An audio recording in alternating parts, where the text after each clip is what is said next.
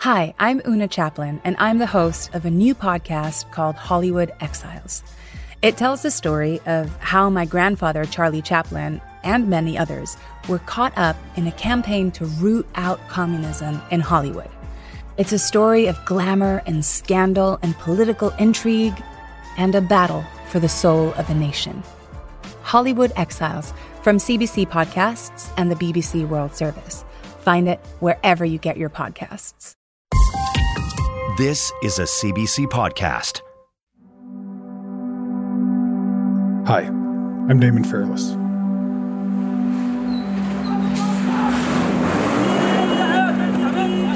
Israel is ordering 1.1 million people to leave northern Gaza. That evacuation call includes emptying out hospitals holding thousands of sick and wounded and places where civilians have been trying. On Friday, the Israeli military dropped thousands of leaflets over Gaza, ordering roughly half of its population to evacuate to the south of the territory within 24 hours or risk being killed. And over the weekend, hundreds of thousands of people in Gaza fled their homes. This comes after Israel declared a complete siege of the territory. There is no water, there is no food, there is nothing. The Israeli Air Force has continued airstrikes, and a ground assault looms. Every Hamas member is a dead man, said the prime minister. Prime Minister Benjamin Netanyahu has vowed to crush and destroy Hamas, the militant group that governs Gaza and which carried out the October 7th attack that killed more than 1,400 Israelis, most of them civilians. Over the weekend, the Canadian government confirmed that five Canadians in Israel were killed in that attack, and that three are still missing. The Gaza Health Ministry has said that more than 2,600 Palestinians have been killed since this round of fighting broke out. Things on the ground are changing rapidly, and so yesterday, on Sunday, we spoke with Ishaan Tharoor, a global affairs columnist with the Washington Post, to get a sense of the latest developments.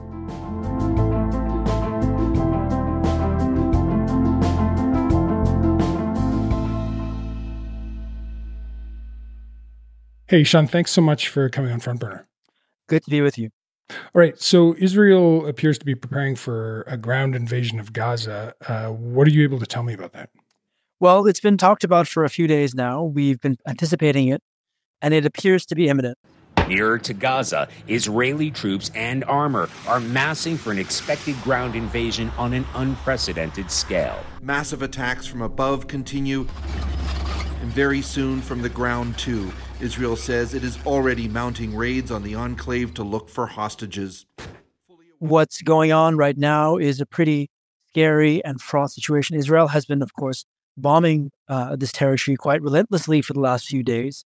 It has ordered the evacuation of some around half of Gaza's population. So it's around a million people who live in the north of Gaza, telling them to move south for their own safety as they press in. Israel dropped thousands of leaflets in the north of the strip warning civilians to go south quote, Gaza City has turned into a battlefield.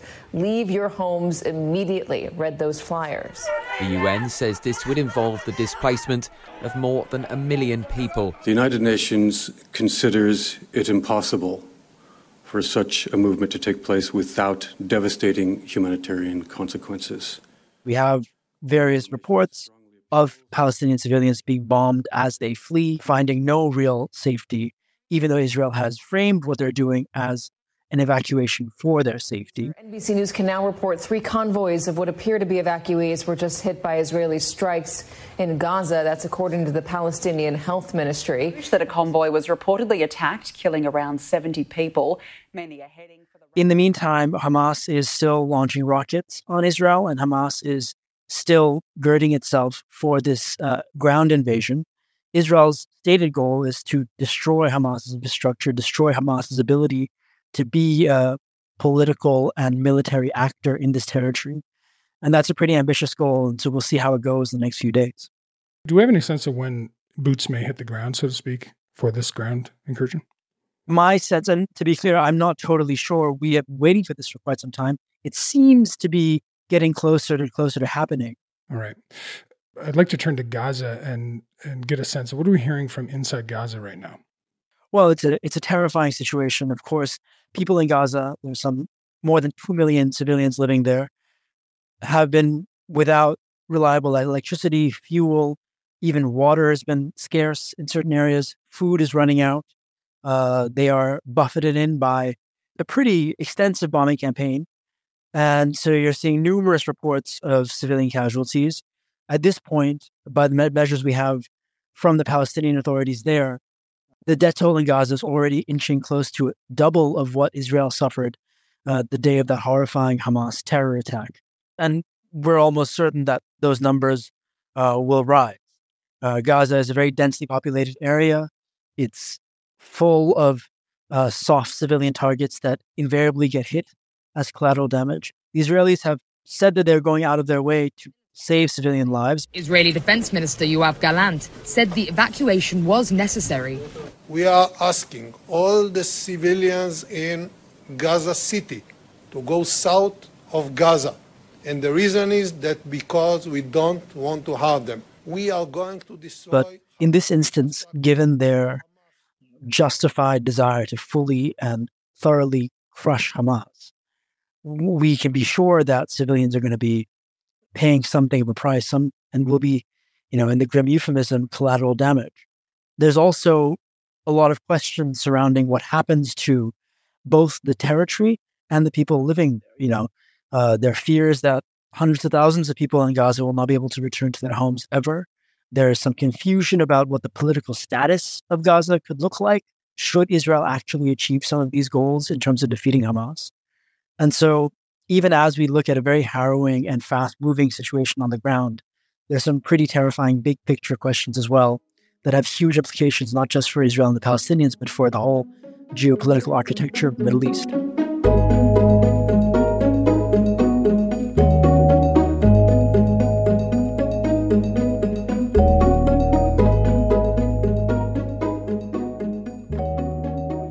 Last week, Israel imposed this, what they're saying is a complete siege on Gaza no food, no water, no electricity.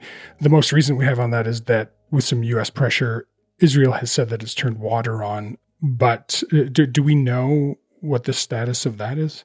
Um, so this is where I like to be, be a bit careful because um, it's changing a fair amount. Mm-hmm. Um, based on a lot of the reports we're getting, there are a lot of areas in Gaza where there's minimal to no water access, uh, minimal to no electricity, minimal to no fuel that could be used to power local generators in various places, including in hospitals, which of course is deeply important given what's happening right now. Hospitals themselves are running out of vital supplies and equipment and other things needed to save lives and, and function properly.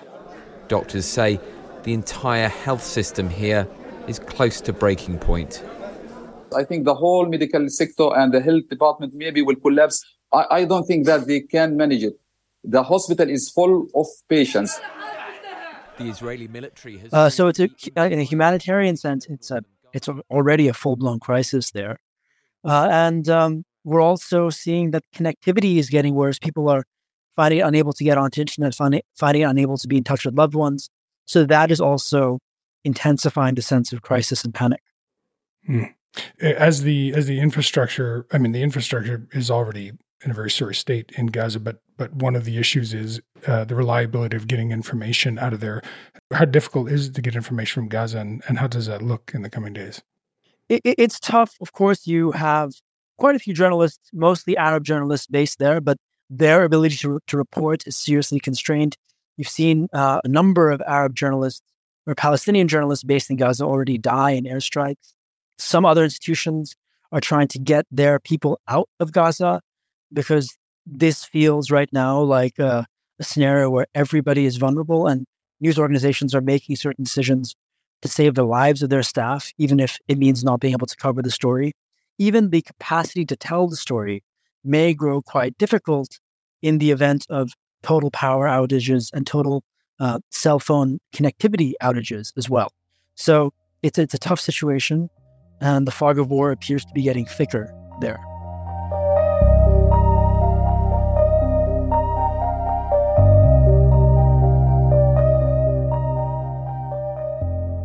Israel called for a mass push, a mass, I guess, migration from northern Gaza into southern Gaza. That's that's you know a million plus people. Do we have a sense of how complete that evacuation has been so far?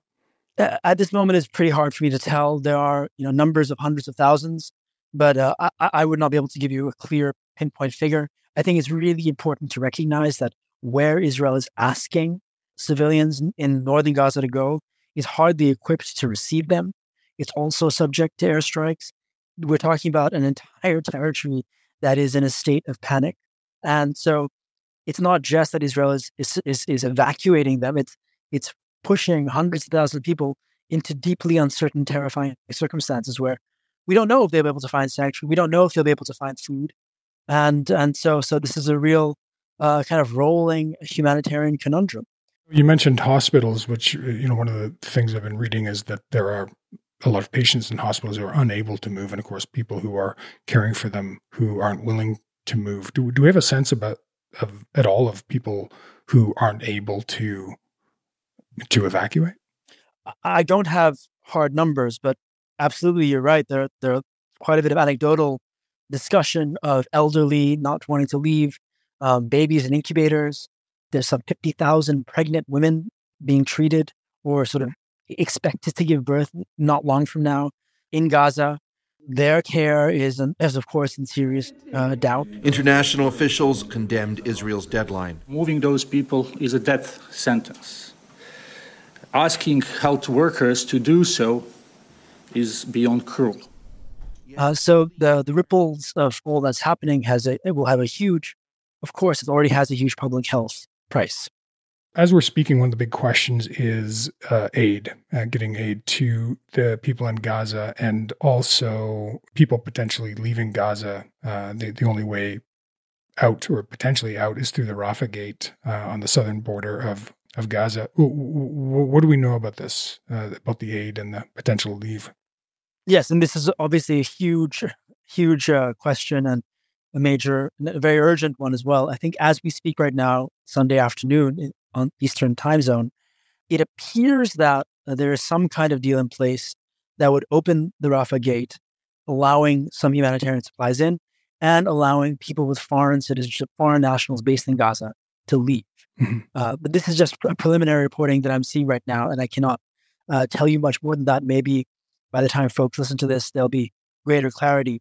The reason why this is such a complicated situation, why these the Egyptians aren't, you know, flinging the border wide open, it, it, well, there are a couple of reasons. One, of course, is that Egypt itself may not feel that it's capable of accommodating up to two million Palestinians uh, in such a in such an exodus, with the security threats that that may pose, and probably more more more importantly, and I think uh, this is a sentiment felt across the Arab world and among Palestinians as well, is that if Egypt does encourage a mass exodus from Gaza, there is a fear that the Gazans leaving would never be able to return home. And in this is a conflict where the, the right to return itself is such a loaded and emotional idea. You know, the hundreds of thousands of Palestinian refugees who still claim the right to return.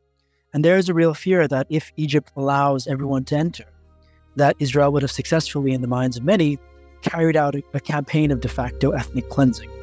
Hmm.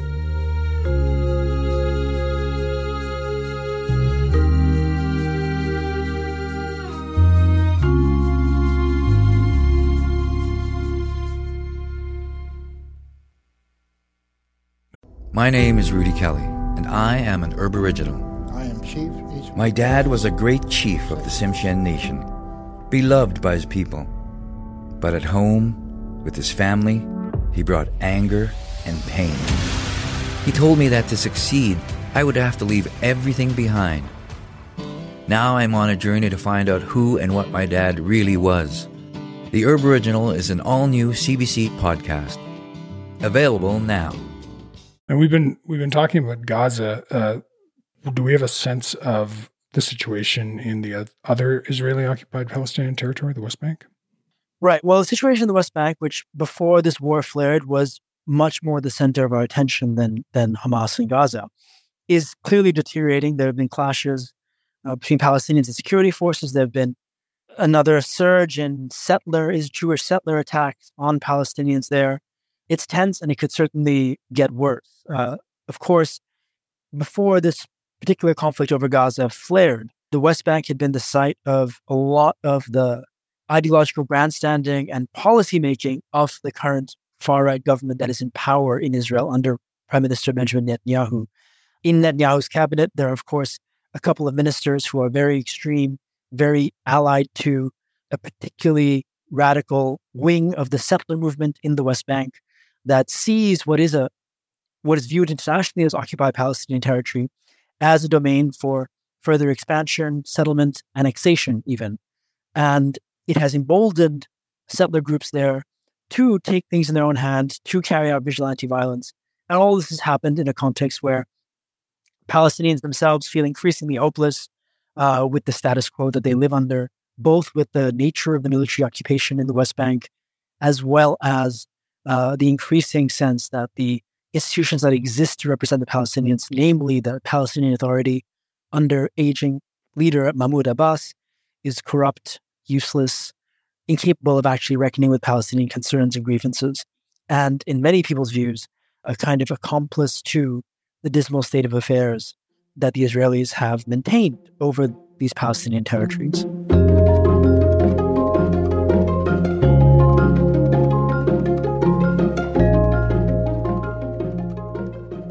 It's been just over a week since Hamas militants went into Israel and um, and attacked and killed 1,300 people at least. What's been happening in Israel uh, in terms of further attacks, in terms of evacuations of Israeli communities? Uh, give me a sense of what's happening uh, in Israel.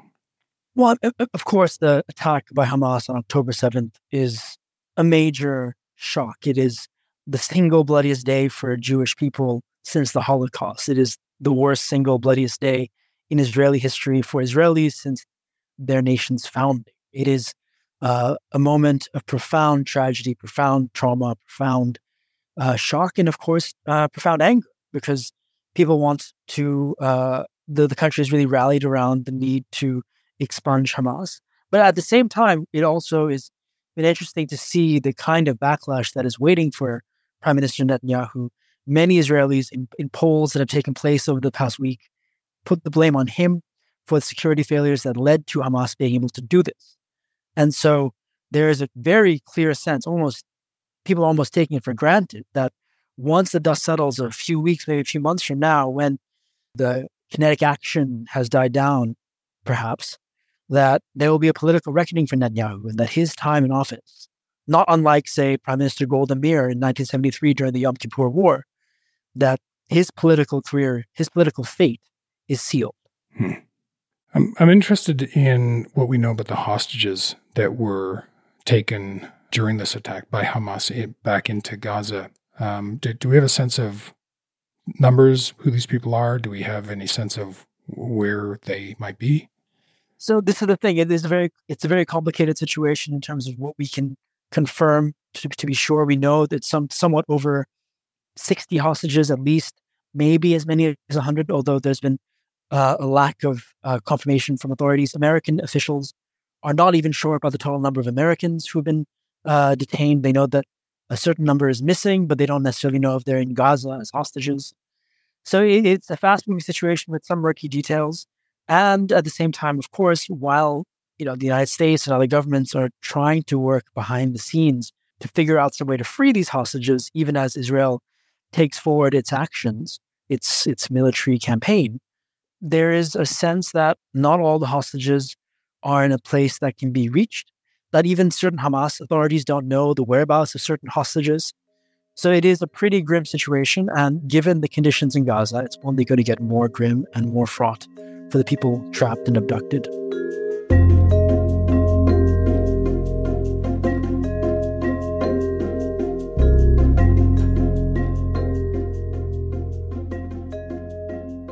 Moving outside of Gaza and Israel, one of the big concerns from the international community obviously has been the possibility for this to escalate regionally. So, if other neighboring countries and militant groups get involved, how's that looking? What's the status with a possible escalation? Well, I mean, the main uh, focus would be on Lebanon, which is Israel's north. And of course, Lebanon is home to the very, very powerful and very uh, well equipped Hezbollah uh, militant group. They tell us, do not intervene in the battle, says Hezbollah's deputy chief. We're fully ready. When the time comes for action, we will carry it out. Which has already engaged in a series of clashes with Israel. There's been exchanges of fire. There's been shelling both by the uh, by the Israeli military into South Lebanon. The Israel-Lebanon border is on a hair trigger, with Hezbollah and Israel trading attacks over the so-called blue line a Reuters news cameraman was killed and six other journalists injured inside southern Lebanon. Israel's military. Uh, so the war is already there. Uh, there are, of course, fears that it could get much worse, and that there may be a, a major barrage from Hezbollah. There could be uh, the need for Israeli uh, ground troops to make incursions. That's a real fear. I think the United States is working quite actively to try to deter that and try to tamp that down as much as possible, even as the situation uh, enters a phase we've never seen before, uh, at least in recent memory in Gaza. Uh, but that's that is the major focus. Of course, there are anti-Israel, uh, pro-Iranian proxies uh, spread about various parts of the Middle East, in Syria, in Iraq. You could see an escalation in actions there as well. So yes, it, it, it is it, it's it's a it's a very volatile situation. And then there's also a much broader fear of of kind of lone wolf attacks against Western or Israeli uh, people in various parts of the Arab world as anger in the region grows over what's happening to the Palestinians of Gaza. You, you mentioned that the U.S. is doing what it can to try to de-escalate or tamp down some of the possible escalation there. So, what, what kind of things have the states been doing? Uh, other international powers, what's happening there? Well, of course, the U.S. has deployed a carrier group to the region as a sign of intent and a sign of force. Uh, Secretary of State Antony Blinken has done a kind of extended tour around the region's capitals. He was in Jordan, he was in Qatar, he was in Egypt today, and uh, will return to Israel on Monday.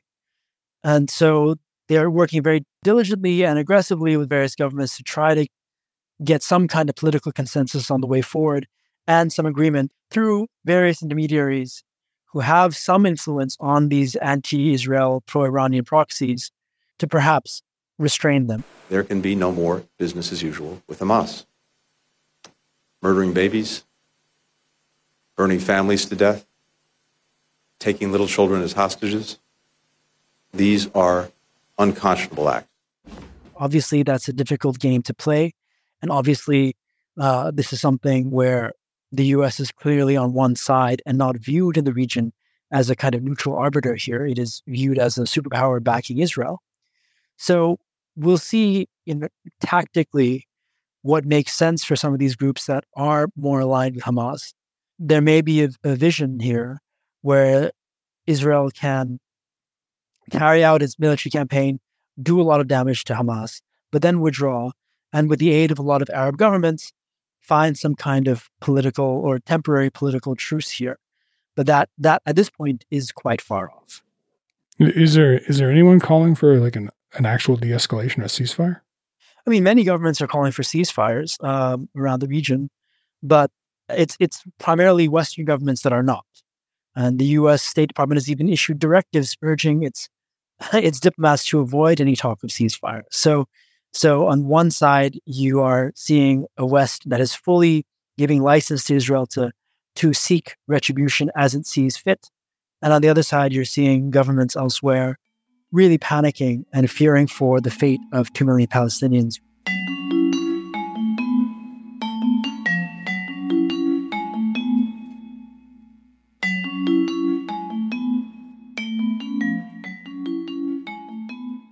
So the, the Red Cross took a, quite a rare step in putting out a statement about this, uh, and I'll quote parts of it. They say nothing can justify the horrific attack Israel suffered last weekend.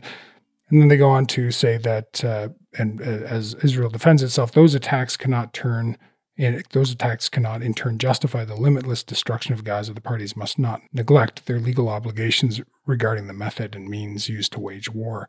Um, so that's a fairly uh, rare quote for the International Red Cross to, to make. What's the international humanitarian community saying about the situation? Do you have a sense of that? I think there is a, a fair amount of, amongst you know, human rights groups, international groups, you know, the UN Secretary General. I think there is a fair amount of consensus that one evil deed does not justify another evil deed. and that the suffering of civilians in any context doesn't justify the suffering of civilians in another context. Even wars have rules. International humanitarian law and human rights law must re- be respected and upheld. Civilians must be protected and also never used as shields. And all hostages in Gaza must be released immediately. It is imperative that all parties and those who, influence, who have influence over them to do everything possible to achieve these steps.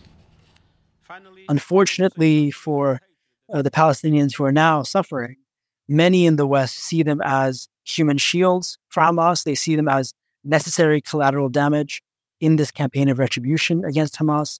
And I think there is a real fear that uh, for years, as we, as we have kind of tolerated the circumstances and the status quo that defines the Israeli Palestinian conflict, we have also allowed ourselves to expect different standards for one population and the other. One population is more human in our eyes than the other. And I think you're seeing a lot of rights groups and Palestinians and their supporters really call out some of the double standards in our view of this conflict. Uh, that doesn't really change anything on the ground. It just illustrates the the many levels of sadness and tragedy that surround what's happening right now. So, so the impossible question, uh, which I'm going to ask you anyways, of course, is where, where do you think this might all be heading in the next few days and weeks? It's really hard to tell. I think the one thing we know for sure that there's going to be more death, more misery, more suffering, more human tragedy as this takes place. There is a world where Israel does achieve some kind of military solution that it finds satisfactory in terms of essentially decapitating Hamas's leadership or taking out a lot of its infrastructure, making its presence politically as the sovereign power in Gaza impossible. And then we'll see how the rest of the region uh, works with that. I think if many Gazans are unable to go home, that's going to make things more complicated for Israel. If there's a sense that Israel needs to occupy Gaza, which is something it has not done since 2005, that may make things complicated with Israel as well. So there's a lot in play. There are a lot of ways in which this can go. We don't know how attritional and bloody the on the ground fighting could be. I would suggest that it's probably going to be quite attritional and very bloody. Uh, so until there's some kind of glimmer of uh, end to hostilities, we won't really know what the politics of this is going to be. But we can certainly be sure that the human toll is only going to grow far, far worse. All right, Ishaan, thank you so much. I really appreciate the uh, conversation. Thanks for having me. Good to be with you.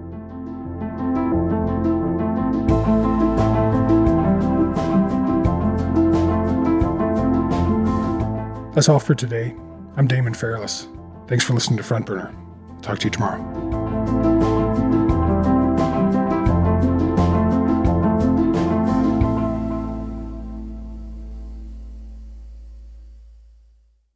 For more CBC podcasts, go to cbc.ca slash podcasts.